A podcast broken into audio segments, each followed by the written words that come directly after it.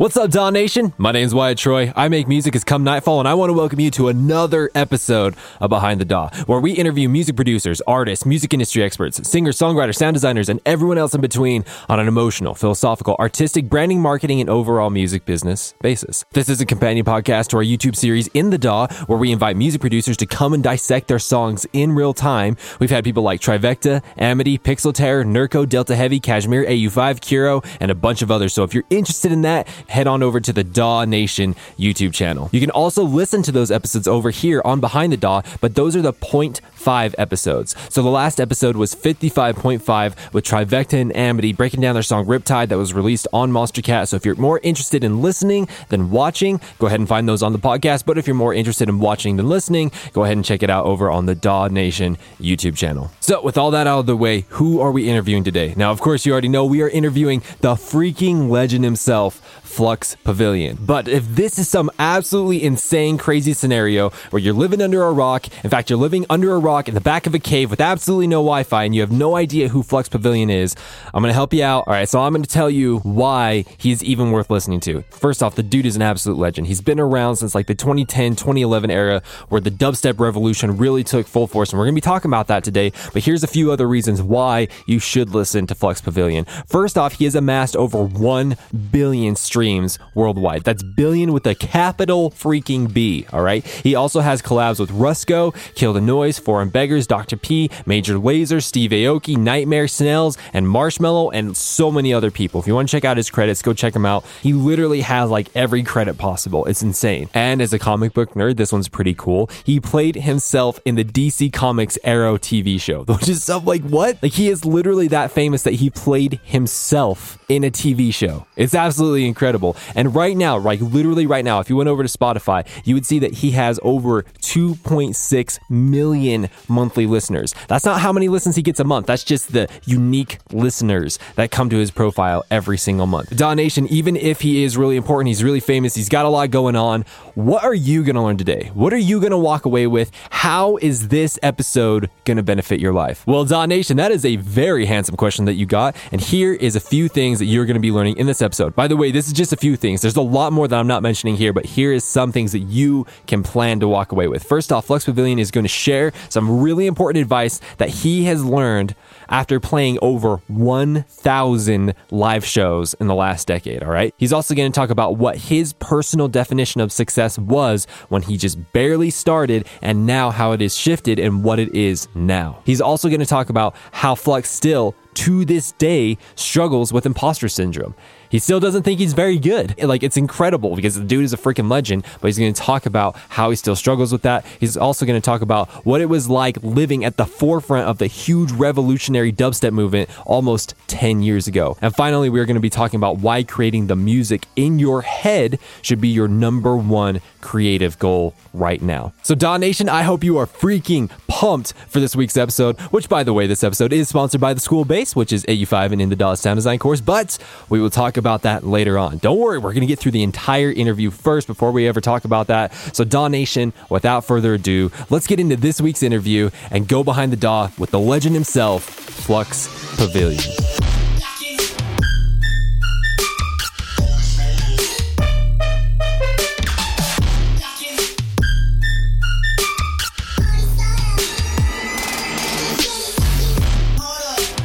To welcome everyone to this episode of Behind the Daw. We are absolutely honored to be able to have Flux Pavilion. Dude, say what's up to Daw Nation, man. What's up to Daw Nation, man? Good job. That was beautiful. Almost verbatim, I would say. yeah, well, yeah. Didn't know which bit you wanted me to accentuate, so I just kind you, of went you through all of it. beautifully. You did beautifully. Thank you for that. We also have my co-host today, who is Daddy. Daddy, how you doing today? What's up? In an interview, you talked about how, well, at least this was two years ago. You've done almost or over a thousand shows. I mean, how many do you think you've done by now? I don't know. See, I haven't actually counted, but it's been on average around 100 a year for about 11 years, an assumption that I'm relatively confident in. It's safe to guess that we're over a thousand shows now. So, what are some of the most important things that you have learned with playing over a thousand shows? Like some of the biggest walkaways that you're like, yes, this is these are the big takeaways from this much shows, you know? An interesting point is that you're always learning new things, just such as life, really. Like you never, once you think you got a handle on something, you just, yeah, it spins you in another direction. And a thing that I'm starting to get my head around at the moment, or I don't know, I did a show and I played a whole bunch of new stuff and everyone had a great time. And I came off and I was like, wow, I'm really surprised everyone everyone got it. Like everyone was just so much in there, even though they've never heard the music before. And it was, I can't remember who I was with. Someone said, well, yeah, they're people and they like music. That's why they're there. And it just kind of, yeah, it really sort of dawned on me that you can spend so much time wrapped up in your own world. You get really, you get so scared that no one else is, they haven't been on the journey with you in the, in the studio. So they're not going to understand it. But music is such a, a universal thing that people just feel. And yeah, have faith in the people in front of you because they're really, they're there because they want to hear you do your thing don't have to pander to them. You don't have to try and make them love you. They're there because they want to hear some music. So just do that and trust. Trust that everyone will be with you, like side by side. And yeah, it's something that I'm starting to bring into my mind when I walk out on stage.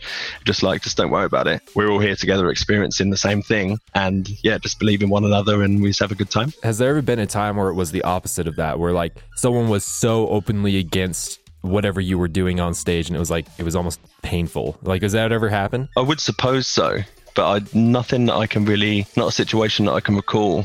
Mainly because if people aren't really connecting with what i'm doing i enjoy that too because there will be either a moment where you can win the crowd over or just the fun experience of people turning up to hear some big room house and you're playing some really stompy dubstep and they just don't want to hear it and you're just like well I like this. This is this is what I'm going to do. So let's just let's see where we end up. And that's quite fun because you do always end up on the same page. I've definitely played to some crowds that I thought I don't know. I was like, I was after someone who was really vastly different to me, and I was before someone that's really vastly different. I was like, they're not going to get this. In the first 10 minutes, it's just, you can see that people are just a bit like trying to work out what's happening, but they always come, it always comes together.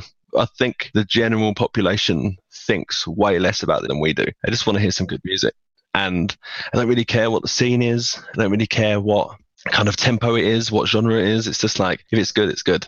And I think, yeah, even when faced with a crowd that I would on paper think wouldn't understand what I do. As long as I do what I do honestly, I think people just come along. The things that you've learned over the last thousand shows is that you're always learning. You're uh, you, you need to have faith that the crowd is is going to go with you.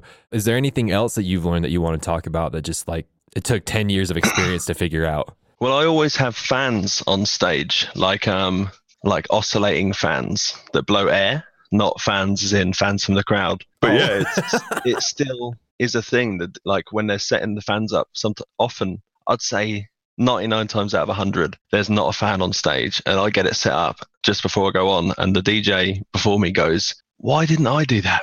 So hot. It's like sweating so much. Why didn't I think of that? And it happens every single time. I'm always just like, dude, just put because my rider is like sort of 12 bottles of water, maybe some coconut water, and two fans. I'm just like I'm a simple man. just to clarify though, just to clarify, on your rider, does it say and maybe coconut water, or is it like do you give them that choice? Do you let do you? I think them... it's like it's specified not Vita Coco or something like that. There's one that one I don't like. But yeah, coconut water. I think there's Diet Coke, and I used to have more wild stuff. Like at one on one tour, I had a a puppy and a a sketch drawing of my own face, which nearly everyone did. It was like a 40 show tour. Our tour bus was just filled with paintings and sketches of my face, basically. what was, happened to the puppies? Like, did you give the puppies back? Or? Nah, the pu- only like one or two people brought puppy, and they just like bring it onto the bus, and we hang out with the puppy for a bit, and then it's obviously their puppy, so they just kind of take it back. But yeah, that one was it didn't come into into the fray as much. Yeah, we didn't just yeah just take puppies every single night. One thing that we often talk about quite a bit on this is what is you know success. I guess my question to you is you you have been doing this for a while now. I mean, I've known about you for years. What were your early definitions of success compared to what success means for you now?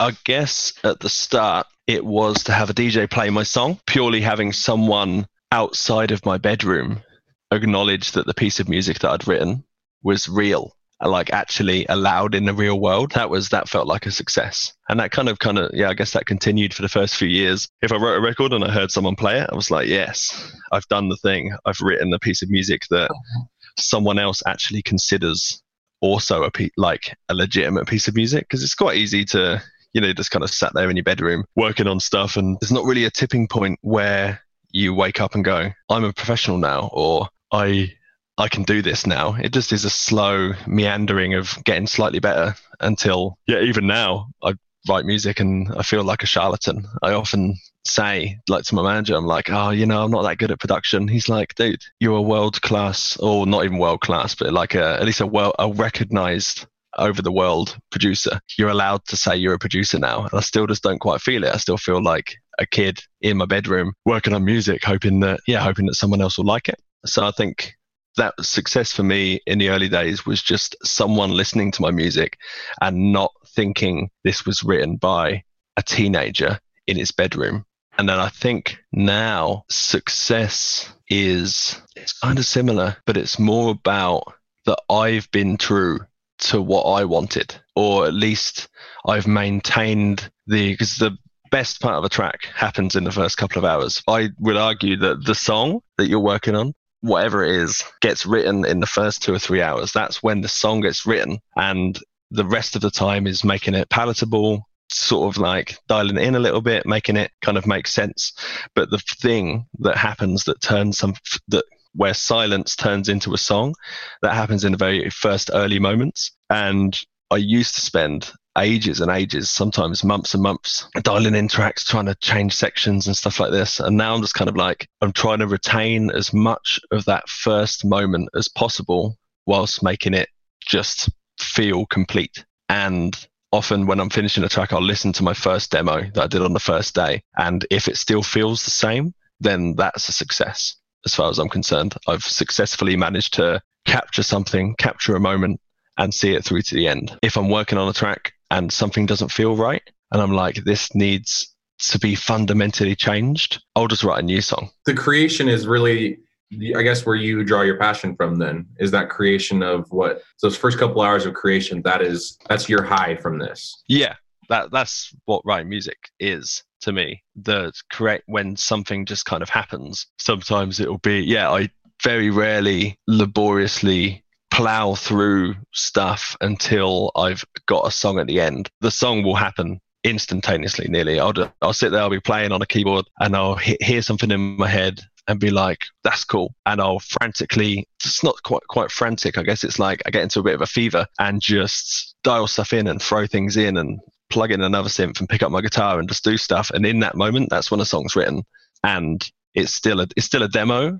And the production process after that is the bit that I find more laborious. It's that first moment, yeah, that to me is what writing music is all about. That's that's what I'm good at, I guess. That's what I look at my job to do or like that kind of thing like oh what do you what do you love to do i love to get into a bit of a fever and go mad and just flow ideas into a project your early definition of success was that you we create something that someone would acknowledge is legitimate As someone of worth would would acknowledge that it's legitimate correct is that a, is that would, correct someone of worth but just someone i think um yeah if i play a song or if someone heard my piece of music and they go, "Oh, I like this artist, Flux Pavilion," that made me feel better than anything, just because I'm like, "Wow, I'm an, they think I'm an artist. This is amazing." Well, just so you know, to fulfill your young, I, I remember in senior year of high school, me and my friends were bumping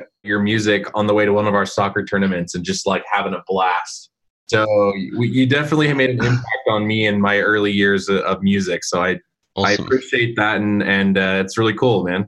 To me, is a resounding success. That is all the time I put into that piece of music to give you that moment. Is what more could I want? What more could I want than to, yeah, have someone else enjoy enjoy themselves or enjoy a part of their life because of like some sound that I created. That's a yeah, that's a big success in my book. When you're in your early days, it was just anyone that you that you wanted to acknowledge your music and to, you know, at least have a positive emotional response to it. But from your current status of success, your current definition of success, you're saying that you still want that, but it's more so you achieve that by staying true to your artistic sense, right? That's kind of the difference between old success and new success now for you. Yeah, I think the things that I focus on more now, yeah, rather than trying to please other people, I guess, I'm trying to just make sure I stay true to myself and that's a i guess i'm, I'm looking at this as because this feels like the obvious answer is you know like 10 million plays a platinum record loads of money like all these sort of ideas of what makes something successful but i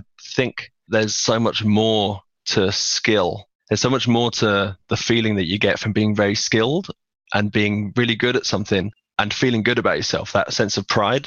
I think um, the focus of success being on other stuff that happens outside the studio. It's always kind of felt wrong to me. Someone's, if someone to say I'm a big success because I sold loads of records, if that record wasn't mine, you know, wasn't an honest piece of work for me, I wouldn't feel good about it. And I think just feeling really good about my own work is that's what makes me feel I'm a, I'm a success.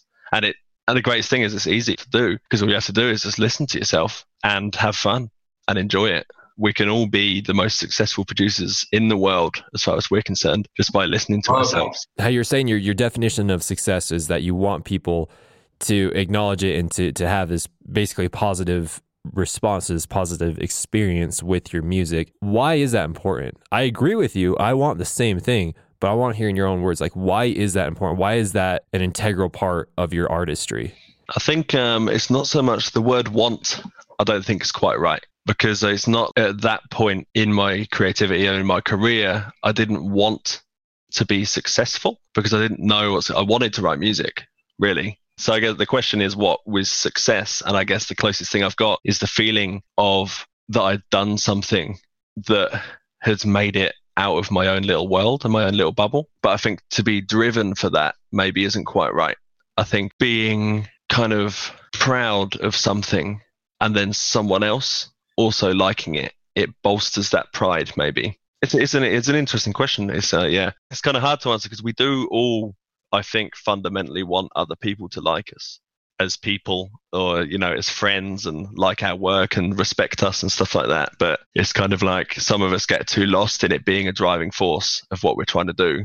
But i it's i think it's a lie to say that you don't want to be loved and have your work be respected by other people. That's not true but why? As to why, then I don't know. Go speak to a therapist. It's a really good question. I was uh, I was interviewing Crywolf. Probably gave me the most accurate answer, and I don't even know if it's still fully the best answer. But he gave me like, well, I found so far like the most satisfying answer to that question, which is the greatest desire of a creator is to be known. And it's not it's not for someone to partake just to partake of your art or to acknowledge it on the deep level. It's for them to know like what you experienced and to also share that experience. Can we agree with that? Mm. Yeah, for sure. Yeah, that's a nice a nice way of looking at it. I think one of the things that's kind of kept not kept me going, but definitely gave me a, a buzz when I was because I started writing music when I was about twelve or thirteen, and I remember started thinking about death and like just I guess you get to that age where you start thinking about the rest of your life. You're like not a kid anymore, and I was like, death is quite scary. How do what do I think about that? And then when I was writing music, and I kind of just sort of thought the things that I do now won't die. And that's transcended now as I get older, as like with my family and like I haven't had kids yet, but having kids and the stamp that you make on other people's lives and your friends and stuff like that, like that's a reason to live and it's a reason to not be scared of death because the things that you do while you're alive transcend your own life and they go further than that. And I think part of what makes me really excited to write music sometimes is the idea that I'm leaving a legacy, I suppose, or I'm creating something that's gonna that will last longer than me and have its own life in its and it, that's just it's really it's quite deep. It's not fully formed as a thought, but yeah, something about something about music living living forever and you being able to leave those feelings and leave those thoughts for other people to experience potentially thousands of years in the future is a buzz. I really like it. I like that thought and it makes me kind of really focus on the work that I'm doing sometimes and being like, yeah, I really want to capture this feeling properly because imagine someone in hundreds of years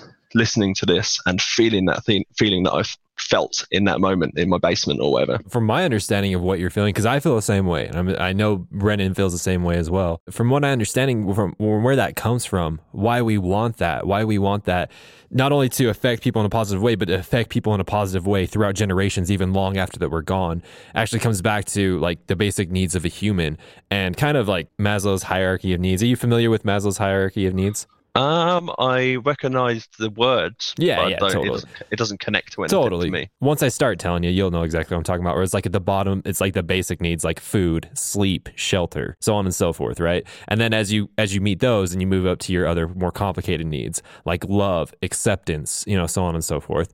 And so kind of in in the core of all of those needs is one of two things. It's either survival or thriving, right? You meet survival and then you and then you can thrive after that. And so what I think that you're saying is that, and correct me if I'm wrong, but from helping people with your music is helping them here and now. It's helping them survive and thrive in this day and age.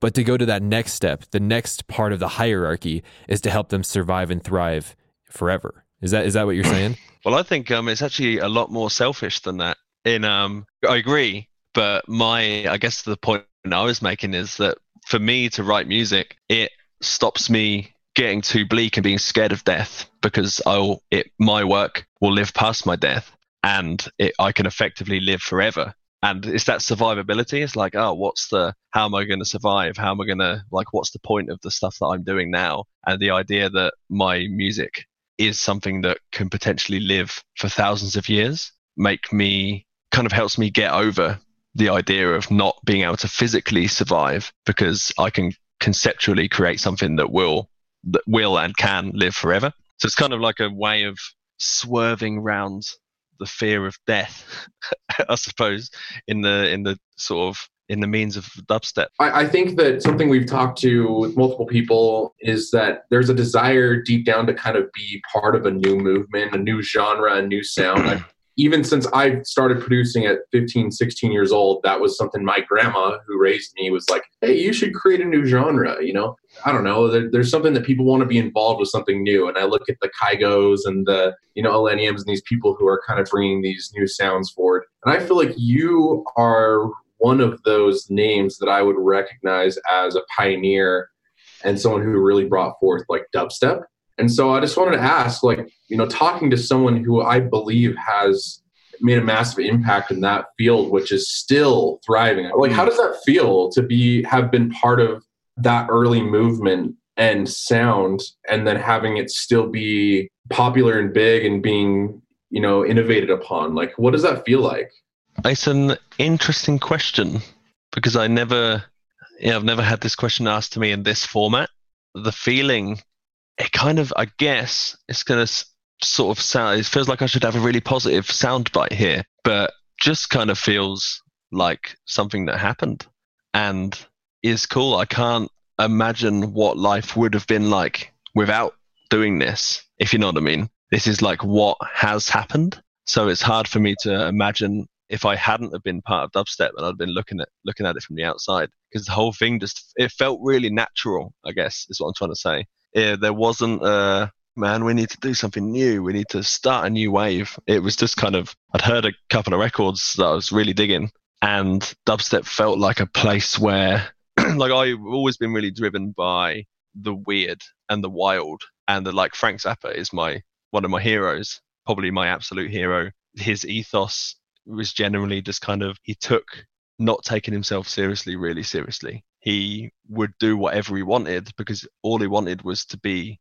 skilled and creative. I think. I mean, I'm obviously talk, talking for him. This is my perception of like a simplification of his work, but what he represented to me was always just kind of like just doing whatever you want and doing whatever you feel. And if you can see a boundary, push it. Why not? Why not lean towards the obscure and the unexplored? because that's way more fun than just kind of noodling around with stuff that already existed. Why not explore what hasn't existed yet? And when I first heard dubstep, I was like, this is totally it. In my generation, this feels like something that hasn't existed yet. And that's really fun and really exciting. So I want to I want to write some of that. And then what happened with that music is was completely out of my control and out of all of our control.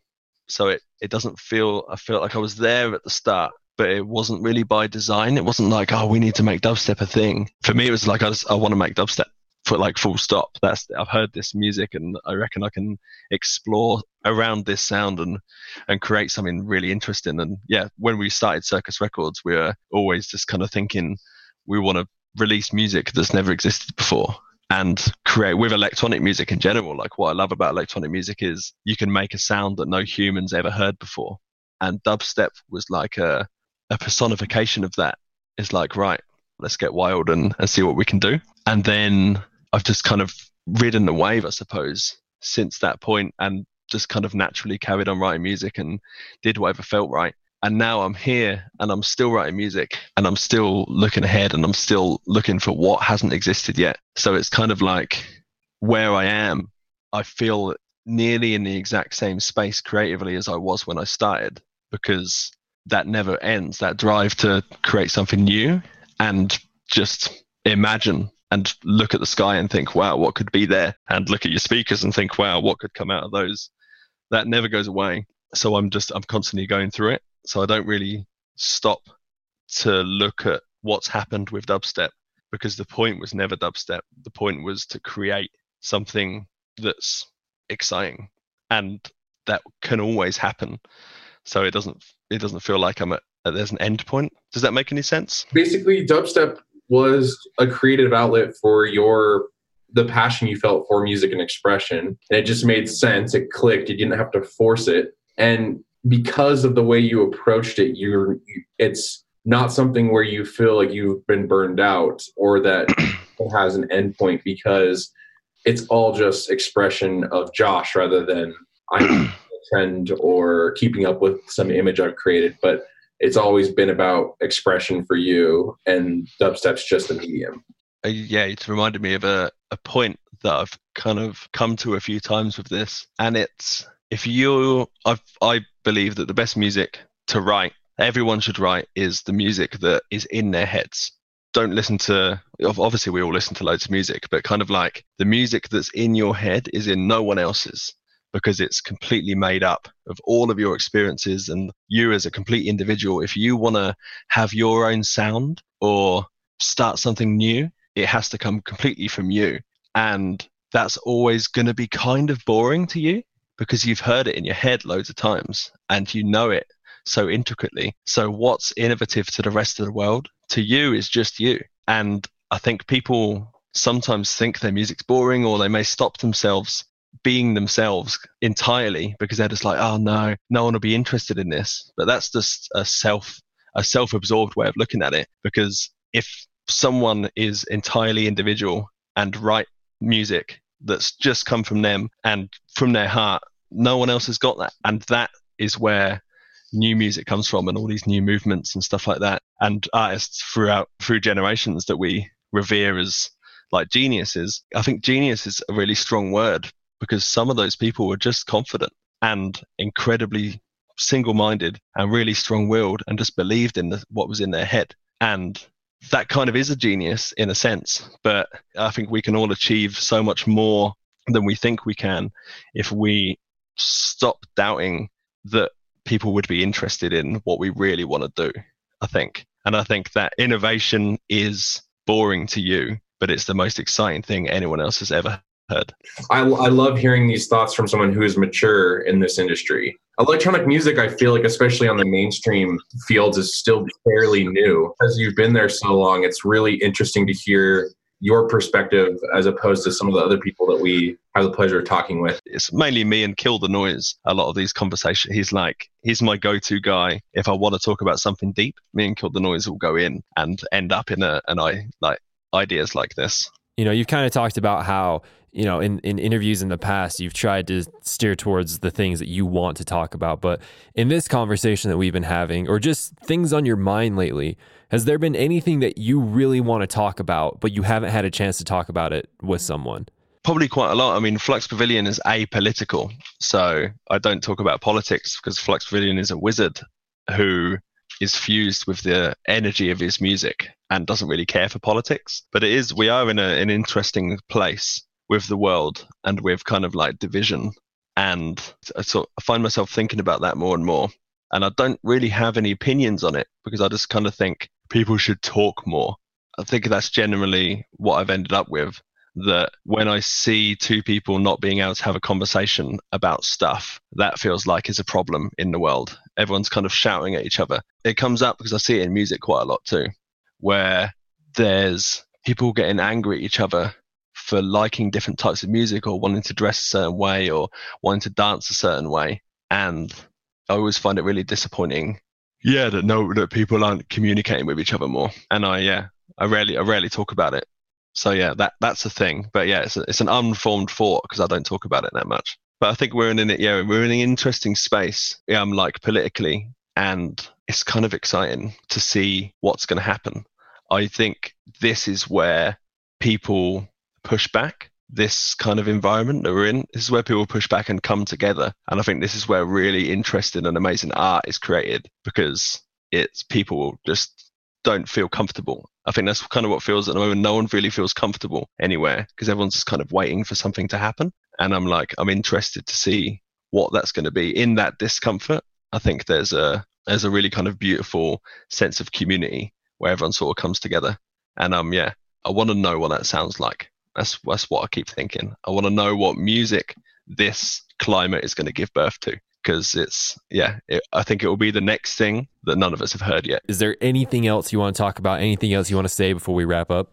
i'm writing a new album Nice. that's the thing i guess if we're here if we're here promoting Yeah, go for Then, it. um, Whatever you want. yeah there's actually not that much to say about it other than it's really the most flux pavilion feeling project i feel like i've ever done in the sense of i don't know well i guess i've been th- i think quite a lot about punk. I always felt like dubstep was punk. To me what i thought like punk isn't like yeah burn the burn the white house or whatever like that i think that's kind of what punk has become through loads of stories and media and stuff. I feel like punk is really just kind of doing whatever you want to do quite simply. And for a while that is that was being angry. Everyone wanted to be angry and they weren't allowed to shout at politics or whatever people weren't allowed to shout so punk became this sort of outlet for people being like you know what? I don't like what you're selling and i'm allowed to feel this kind of thing. And i don't i think we've got quite a lot of that in the world now that that doesn't feel so punk anymore.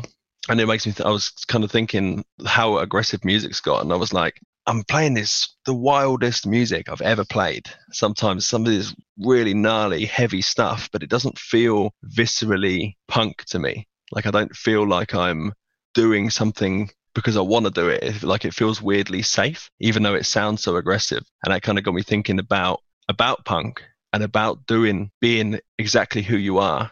And i think to be that honest and open. For me musically there's so much more kind of like sadness and somberness and feeling really more than anything else. There's a lot of feeling that as a society we don't really let ourselves do. Like we try not to cry you know we try not to be too soppy we want to be strong. But there's so much feeling there like this epicness. That's what i love about music when it really makes me feel stuff. And to me punk is feeling things and being honest about how you feel and if you want to feel cheesy about your first date that you just had and have a little dance about it that's real and it's honest and like I think that's punk. Punk is feeling stuff. So that's what my new record kind of is, is me trying to continue down the lines of channel like writing punk music, but it's all really emotional and epic and musical and just kind of like I'm trying to channel just sincerity, I guess, sincere feelings that I have. And I I feel more like a punk than I ever used to because I'm just kind of writing stuff that's real, but it doesn't sound aggressive at all. And yeah, it feels it feels very much like what Flux Pavilion was and what I always wanted it to be, but it just sounds so vastly different. So it's it's been an interesting process for me to be like, this is exactly what my music means to me, but it sounds so incredibly different. Like it's uh, there's still some through lines, there's still some massive saw waves and like big kicks and big snares, but yeah, it's uh, it feels like I'm creating a, a different sonic palette, but I'm still channeling the same the same kind of drive to just be true to to myself. And it's been yeah it's been really fun. So so that's happening. After having this conversation and hearing you describe your new album in such a way, like I can honestly say I'm all like I'm almost or evenly excited about your new album as I was about Avengers Endgame. Like I am so stoked yeah about this about your album, dude. After hearing something so raw and so true like that, I, this is amazing. I, we tip our hats to you for coming on and, and talking like this. Did you have a good time, man? yeah yeah no I always always love talking always love getting deep i mean it's like it feels like part of the course really if you're going to spend loads of time trying to channel feelings and stuff a good outlet is to be able to talk about them and talk about it for a bit. Hey, DAW Nation. Hope you enjoyed this week's episode of Behind the DAW with Flux Pavilion. And by the way, if there was anything in this episode that was helpful to you, go ahead and take a screenshot right now of you listening to the podcast and tag me on an Instagram story at In the DAW Behind the DAW and tell me what concept really, really helped you out this week. I really want to hear from you. In fact, you can also tag Flux Pavilion at Flux Pavilion. Crazy how that works. And let us know. And I can at least guarantee a personal response from me, maybe from Flux Pavilion too, who knows. But go ahead and send that over. I'd love to hear what really, really helped you out this week. Again, make sure to like, comment, subscribe, repost, follow, you know, whatever is appropriate on the particular platform that you're listening on, DAW Nation, like, you know, Spotify, iTunes, Google Play, Deezer, what else is there? SoundCloud, YouTube, whatever is out there. It doesn't matter where you are. It just helps us know that we're moving in the direction that you need us to, DAW Nation. Also, DAW Nation, if you want private music production lessons or private social media marketing lessons to be able to push your music even further, go ahead and head on over to inthedaw.net and you can schedule a session with me over there. By the way, if you also want a private music production lesson with AU5, which is this is very exclusive, you know, there's very limited space with this, go ahead and email me at wyatt at inthedaw.net. We can get you set up. I'm just warning you, it's very pricey, but if you want to pay that kind of stuff, you can go for it, which in fact is a perfect segue into my next point. DAW Nation, if you want to increase your sound design skills and take them to a whole new level, then make sure to check out the AU5 and In the DAW course called The School Base. It has over 20 hours of videos showing extremely unique and advanced sound design techniques that AU5 and I have gathered over the last 15 years. It also includes a ridiculously huge amount of effects racks, instrument racks, and project files. And we've also included a bunch of bonuses to make your experience better, some of which are the MIDI arrangement templates of over 70 of AU5 songs. So you can see how he arranged his most famous songs. We also include a sound design journal template that we have loaded with over 45 different techniques. You get access to the DAW Nation Facebook group, and you get a personal 20 minute music strategy session with me. Now, of course, we originally priced this course out at $497, but we decided to do two different pricing options. The first one is the subscription route, so you can just use the course for as long as you want. This one is priced at $47 per month. There's no long term commitment. You can cancel anytime. You can be a part of it for literally a month or two months or three months or whatever you want. It's just however long you want to take the course, it's there. But we are going to update videos in the course as well as bring even more videos into the course. So the longer you stay, the more you get out of it. But if you're not much of a subscription guy, you can also go with the lifetime access. This one is the second price point at $247. One time fee, you pay it once, you get access for the rest of your life. Now, DAW Nation, I do need to let you know that these prices, I cannot guarantee that they're going to stay this way because in October of 2019, we are going to stop enrollment to the school base for a couple of months. We're going to reassess everything. We're going to be adding more and more content. Now, of course, if you sign up before then, you're going to be absolutely fine. But when we come back at the beginning of 2020, the prices are going to be more. So I would highly encourage you to be able to hop on right now because the prices are going to go up because the value keeps going up with the school base. So if you want to hop on the subscription right now and be able to lock that in, you'll be able to lock that in and have that forever. If you want to hop on the lifetime access, you can hop on the lifetime access and be able to have that forever. It's whatever you want. It's whatever you need. You're completely in control of this situation, DAW Nation. So if you want to hop on, we'd love to have you. We'd love to meet you. So DAW Nation, you can find links to the school base in the description of this episode, or you can head on over to courses.inthedaw.net and try it out there. But DAW Nation, if you're not quite sure that the school base is for you, I'd highly encourage you to head on over to courses.inthedaw.net and take the free course. You can take a free version of the course literally right now. It's over an hour long. It shows you the things that we're going to be talking about in the course, the different techniques, you know, the advancedness of sound design. It's over there. You can go check it out right now. And you could also see comments and quotes from huge producers that have already taken the course. People like Dion Timmer, Phase One Kompany, people of that nature. Okay. So go ahead, head on over to there. But DAW Nation, I really hope you enjoy this episode and I hope I see you over in the school base. But if not, then DAW Nation, we will see you on the next episode of Behind the DAW, which will be coming out in about roughly two weeks. But next week, we will be uploading an episode of In the DAW. So we are bringing you an episode every single week. Okay, DAW Nation, thank you so much. I hope you have a fantastic day. And remember, DAW Nation, to make sure to spend time behind the DAW so you can absolutely crush it when you go in the DAW.